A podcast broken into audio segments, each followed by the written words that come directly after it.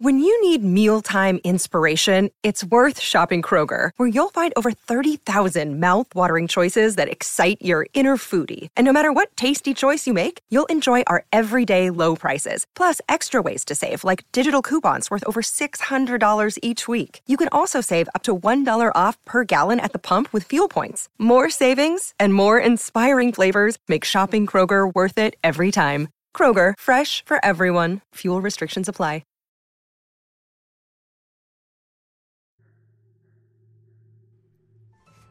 I don't own a camcorder.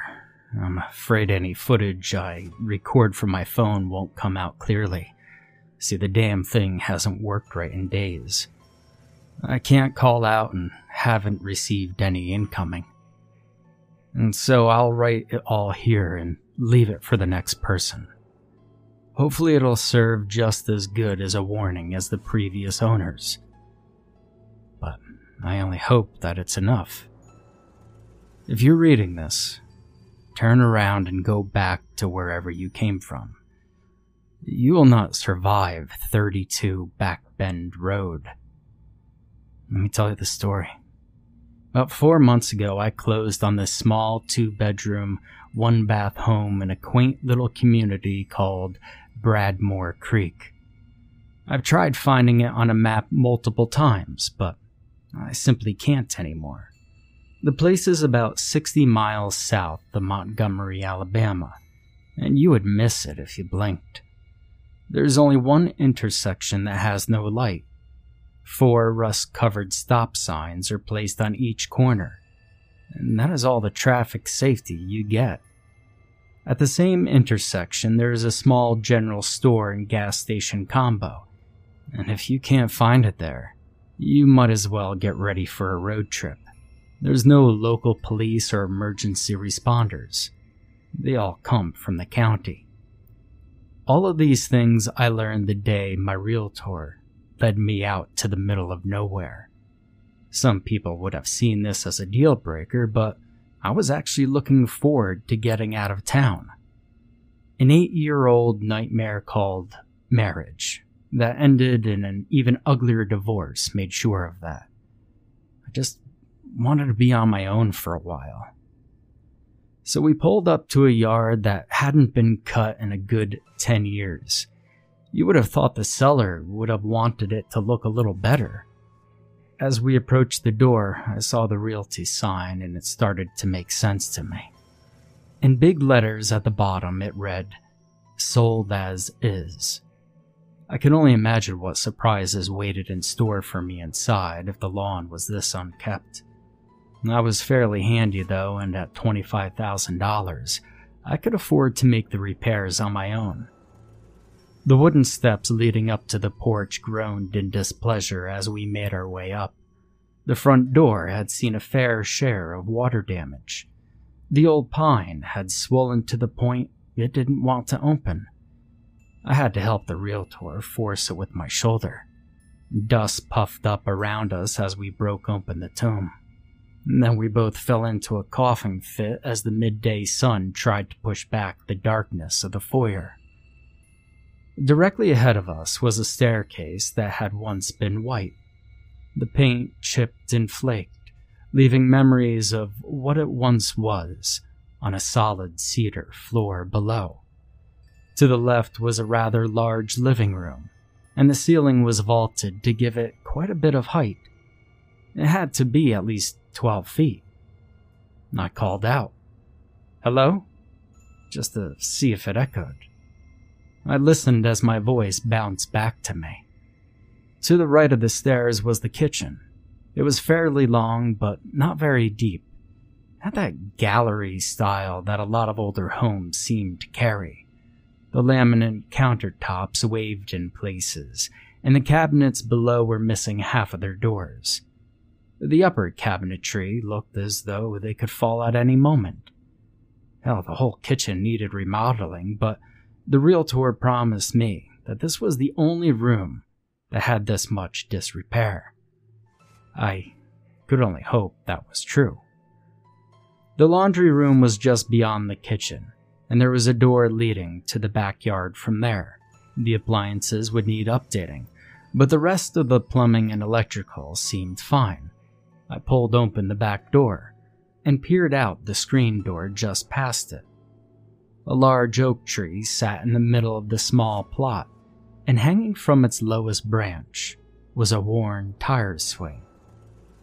Kind of reminded me of the one my grandparents used to have, even though I was sure that old thing couldn't support my weight.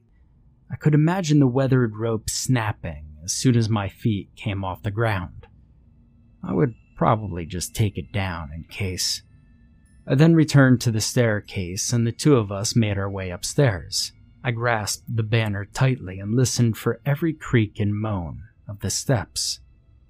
I honestly wasn't entirely sure that I wouldn't fall through them. Once I made it to the landing without incident, I gave a sigh of relief. The door to the bathroom was right ahead, and both bedrooms were to the right. The guest bedroom was on the left side wall, and I stopped in to notice that there was still a full size bed frame with headboard and a chest of drawers in the room. It was only about 12 by 10 foot, but more than enough for a house guest. I leaned back out and saw the master bedroom ahead. I reached for the dull golden handle and gave it a turn. It didn't want to budge, and again I had to persuade my way in with my shoulder. And I stumbled into darkness. The curtains had been drawn tight, and the sun couldn't seem to pass by them. I pulled out my phone to illuminate my way and noticed that the room was filled with cardboard boxes. The realtor walked over to the one window while I navigated past the mess to the other. We both pulled the curtains apart to see that the windows had been painted red. The entire room was bathed in the same hue. I definitely have to do something about that. I questioned her about the packed items, and she quickly dismissed the question with, just things that didn't get sold at the estate sale. It all comes with the house. Definitely an odd occurrence, but not unheard of. At any rate, how could I pass up on such a good deal? At least, that's what I told myself when I began the purchasing process. The whole thing went smoothly. I had purchased a home before, and I couldn't recall it ever being this easy. The seller didn't even show up to the closing. His attorney handled it all for him. I'm assuming it was a him by the name Joseph Cleary on the seller section. So I quickly signed away Christopher Malone, and the house was mine. The attorney handed me the keys and quickly sorted her papers before exiting the room. I received the lackluster congratulations from my realtor and a small gift basket of fruit as a home-warming gift. Now all I needed to do was get the house livable. So day one was demolition day. I was actually a bit excited as I stomped into the kitchen with a sledgehammer in hand. Fixing something could give you a sense of pride, but tearing something apart somehow sparked that primal part of a man. Three hours in, and I had removed every cabinet and filled the dumpster with wooden debris. I cleaned up my mess and pulled up a folding chair I had found in the laundry room. I tried to envision what the kitchen could look like. And then a tapping at the screen door snapped me from my daydream. I stood up and walked back to the laundry again. I peered out of the hazy glass of the door, but I couldn't see much. I opened it and found a young boy standing on the concrete back steps. He was just high enough to see through the top portion of the screen. With his matted hair and dirt covered face, I can only imagine that he was your typical country boy that spent his days running through these fields. He didn't speak at first, and just stared up to me like I was a ghost. I broke the silence. Hey, can I help you? The boy looked past me at the house, then back up to me and asked, Did they tell you what happened here? well, I kind of chuckled at the thought of getting to hear the local legend of my new purchase. A lot of places had stories like this. I enjoyed hearing the tall tales of small town folk, so I played along. No, I don't think they took the time to mention that. Hey, you want to fill me in? I got to hear about how the previous owner went crazy and committed suicide in the bathroom. Then he went on to claim that his ghost still haunted the house. He told me that the owner of the general store heard noises up here at night, and the people that lived down the road reported lights going on and off at times of the night. Well, I appreciate the warning, I said with a smile. Hey, you want to come in for some lemonade and help me check it out? The boy shook his head rapidly and backed away for a bit before responding. We don't go in here, and I don't know you, mister. Then, with a leap from the steps, he disappeared into the tall grass behind the old oak. I hadn't really thought of how odd my question might seem to a kid I didn't know. I mean, of course, he wasn't just going to come into a stranger's house. And I mentally kicked myself for being that creepy guy. Oh well, I said to the empty house and closed the back door. I picked up my tools and made a once over of each room to make sure I hadn't forgotten anything. I intended on picking up some new cabinets and returning the following day to get started again. I entered the master bedroom one more time before leaving. In the middle of the room sat one of the dusty boxes, but this time I noticed it was open. I leaned over, and sitting right on top was an old VHS camcorder. I picked it up and noticed that decay hadn't coated it like everything else here. It still had a tape, and when I pressed the playback button, it actually worked. I squinted at the tiny screen and noticed the man speaking into the camera. I couldn't make out the words, but he looked rather distressed. I pressed stop and popped open the tape deck so I could remove the tape. Watch me was hurriedly scrawled across the side in a red marker. I pushed the camcorder back closed, and I tucked it under my arm, deciding to give it a look once I got back to my temporary living condition, also known as Motel 6. I hooked the device to the hotel room's television and plopped back on the bed with a cold bottle of beer. I took a swig as the film began to play. The picture was distorted at first, but the person being filmed obviously made some kind of adjustment and it became clearer.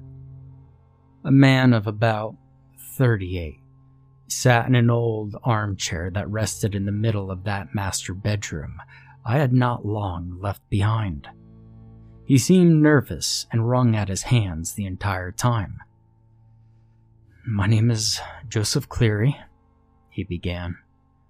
I purchased this house three months ago and it needed a lot of work. I planned on fixing it up during the day and staying with a friend at night until I could make it something nice.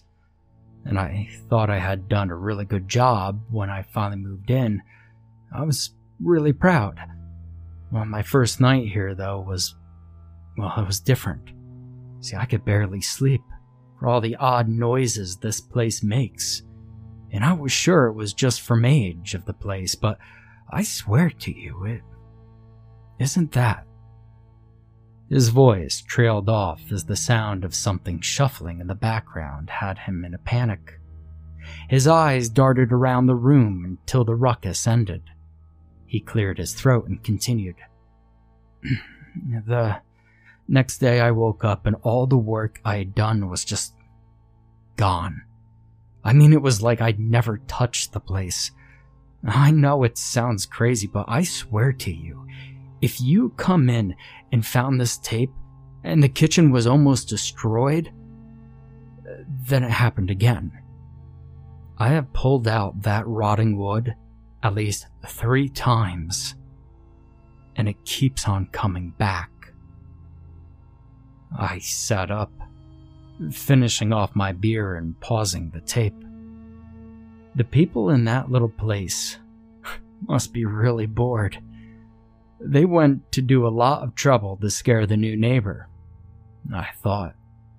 Leaning over, I grabbed another beer from the mini fridge, popped the cap, and sat back to continue the film.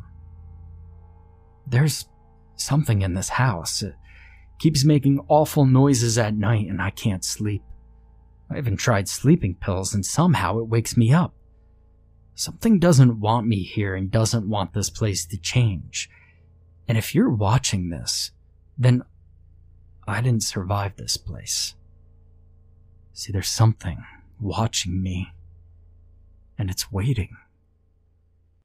It sits in the dark, and I know it's coming for me. I've recorded this as a warning to anyone who buys this here house. Do yourself a favor and burn this place down. Joseph almost yelled at the screen. The footage became distorted again, and while Joseph tried to correct it, the light seemed to dim in the room. I could hear him yell out for help, and then the recorder was knocked over. I was left staring under the bed as the man's feet could be seen shuffling about. The sound became garbled, but for a moment, I could swear someone else was in the room with Joseph. The scene became clear again, but I couldn't see Joseph's feet anymore. Then suddenly, a face came into view with a crash. Joseph's eyes were wide, mere inches from the camera. He whispered, Help, as if he were talking directly to me before being pulled from the scene. I heard him cry out again, and then the tape went silent for a moment. The squeak was heard, and then water running. The water gurgled and splashed, and soon I recognized the sound. The bathtub was filling with water. Then it went quiet again as the water was shut off. The tape kept going, but nothing else happened. I fast forwarded through two more hours of watching the empty room before it finally cut out. It must have run out of tape, and I felt a chill run up my spine. If this had been a prank, it was a damn good one. Now, it took me about three months to get the kitchen like I wanted. I had tried to match the woods with the floor and had a black granite top placed above it. It was a nice contrast between the light colored cedar. I had the floors refinished and they almost looked brand new. I brought in stainless steel appliances and purchased a small round table to accent the small breakfast nook area that separated the kitchen and the laundry. It was more than enough for just me. The rest of the house just needed touch ups. A good cleaning and fresh paint made the place look like something out of Better Homes and Gardens. You know, if you didn't look at the outside, that is. I hadn't quite got to all of that yet. I did, however, take down that old tire swing. And for my first night, I invited a couple of my work friends to take a look. Everybody was impressed. But I honestly think they were just glad to have a single friend that they could bachelor it up with on the weekends. Either way, I was proud of myself. After the last guest left, I made my rounds to pick up my latent trash. I left the light on in the stairwell and shut out the rest before retiring to my master bedroom. It had taken a lot of time to clear all those boxes out of here and get them up in the attic, but now my new bedroom lit up the space. It took a bit more time to replace those red painted windows than I had planned, but it was worth it. I changed clothes and brushed my teeth before making my way to bed. It was nice to be sleeping in my own bed again. And I lay there in the dark for about 30 minutes, just enjoying the quiet of the place, before my eyes finally got too heavy for me to fight off. And then I awoke to a shuffling noise, very faint and definitely not coming from my room. Rubbing the sleep from my eyes, I looked over at my clock to see it was just past three o'clock. I slid from my bed and walked out onto the landing. The light over the stairs was no longer burning, but I definitely remembered leaving it on. Oh, I really hope the wiring isn't completely shot in the walls. So I thought. I stepped over to the top of the stairs and pushed up on the switch. Click. Nothing. Curses fell under my breath. I had been so happy to be finished, and now I needed to call an electrician. I fumbled down the stairs and stepped into the kitchen. I tried the light there, and it too would not come on. Shit. I called out in the dark. Moving over to the fridge, I opened the drawer right beside it. I removed the flashlight and flicked it on. The dull amber only lit a small area, but it would help me find my way to the fuse box in the laundry. I opened up the panel and checked each one. They all appeared to be fine. I have to call an electrician anyway. I might as well see what it'll cost to replace those fuses with breakers. I thought. I was about to leave the kitchen and just head back to bed when the shuffling started again. I followed the noise and it led me back upstairs. I leaned into the bathroom and waited for it to happen again. It sounded like something being dragged across the floor, but I couldn't see anything moving. It was coming from the spare bedroom. I pressed the flashlight against the door and it swung open. There's no logical explanation for this that I could think of, but I walked into a room full of the boxes that I had placed in the attic. I looked over to the closet that was now open, and the small scuttle hole in the ceiling of it was also open. This was the only entrance into the attic, and I know for a fact I didn't open it just to bring all those boxes back down. I stood there, dumbfounded for a moment, before I heard the shuffling again and within moments, a box rested on the edge of the attic access. I stepped back for a moment as the box dropped from the hole and landed to the floor of the closet on top of the rest of them. I leaned over the closet and let the beam of light cross over the opening. There was nothing directly above me, but something had to have pushed the boxes down, and so I slowly made my way up the ladder that was attached to the back wall and peeked over the edge into the empty attic. The light swept across the darkness to find nothing there. I stepped down and closed the door to the room before going back to mine. I would have to investigate in the morning with better light. I finally woke up around 10 o'clock and was immediately confused as to why my alarm clock had not roused me sooner. Looking to my left, I noticed it was not on my bedside table. I slid the table aside and found no trace of it all. I was sure I had unpacked it and placed it right there. So I scratched out my head as I exited my room and looked over at the pile of boxes in the spare room. I looked at them for a moment, then entered and opened one of the boxes. And inside sat my alarm clock, on top of various small household items that I was sure I had already unpacked. It seemed so strange, but I guess with all the things I had been doing, I had forgotten a few items to remove from their storage. I climbed the ladder to the attic again the light from the window at the far end made it easier for me to see my surroundings. There was nothing there of interest and definitely no sign of activity. The ceiling must be sloped, I thought. I had simply placed the boxes adjacent to the opening, they must have fallen through. And then, one by one, I returned each box to the attic. I made sure to place them further away from the access this time, and pulled out a few things I would need, mainly my alarm clock. I made sure to close the doorway and descended back into the room. I had been severely distracted with the home remodel that I had not been able to focus on my work. I reviewed and edited articles for a news website.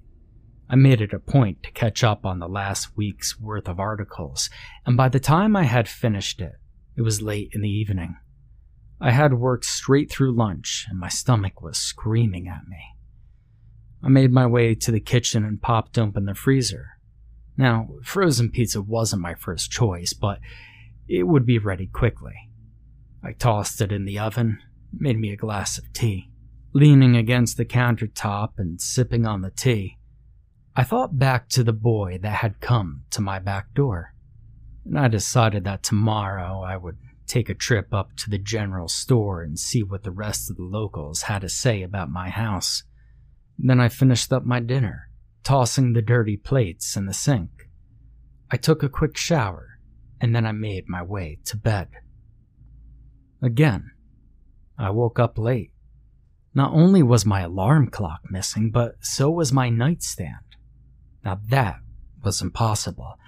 I quickly made my way to the next room, and sure enough, there sat all the boxes from the attic. I threw on some clothes and bounded down the stairs. I grabbed my keys off the hook and was rolling down the road to the store in minutes. Now, there were only two other vehicles parked outside the little building, and when I entered, I didn't see anyone. I called out a few times but received no response. I turned to go back out and was greeted by a pair of men wiping their hands with oil rags. The one in front was balding, overweight, and bulged in his coveralls. The other was thinner, hid behind a baseball cap, and didn't believe in wearing a t shirt. Well, I'm sorry to keep you waiting, the older of the two said. We don't get a lot of regular customers this early. Me and my boy were working on the truck. I hadn't seen anyone working on anything outside, but maybe they meant next door. it's all right, I replied with a faint smile. So I'm, uh, I'm new to the area. My name is Chris. The man cut me off. We know who you are. Well, you bought the old Laramie house. Not sure why anyone would want to do that, but anyway. How can I help you, son? I'm glad you said that because I really came down here to see what the deal is with the place. Some kids stopped by the other day and told me some wild story about the previous owner going nuts. I laughed a little at the thought. The two of them looked at one another for a moment and smiled, then looked back to me. I was asked to sit down out front and was treated to a real old fashioned tall tale from a good old boy. Apparently, Willard Laramie built that house a long time ago for himself and his wife. His wife passed away from some illness before the house was finished. Mr. Laramie became secluded, barely leaving the house. He even had a month worth of groceries delivered to his house so he wouldn't have to travel out of town. It was no surprise it took almost three months for anyone to notice he was gone. Someone from the store started to get worried since they hadn't received an order from him in so long. And so, they had the sheriff go up and check on him. From the way they told it, the old man just must have had enough. The master bedroom had blood splattered all over it. They said it even painted the windows red. He had put the barrel of his shotgun in his mouth and somehow managed to pull the trigger. They cleaned up the rooms, but the windows remained that awful crimson hue. I had been the third person who tried to purchase and fix up the place. The previous two supposedly also committed suicide. One hung himself in the attic, and the last one appeared to have taken sleeping pills before slipping into the bath. The official cause of death was drowning, but the county coroner stated it had to be intentional. So I asked them if both of the owners had tried to remodel the house, and I found out that they witnessed truckloads of material head up to the place. But it looked the same the next day. I thanked them for the information and decided to head back home. it seemed like a long drive up the dusty road to my house. I pulled up in my yard, turned off the truck, and I just sat there, staring at the place. I realized that strange things had happened in the house, but nothing truly sinister. Still, between the rumors and the videotape, I just couldn't ignore it. I decided to give it a little time and see if the stories turned into anything.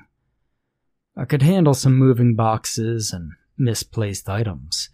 Hell, it might even make for an interesting story.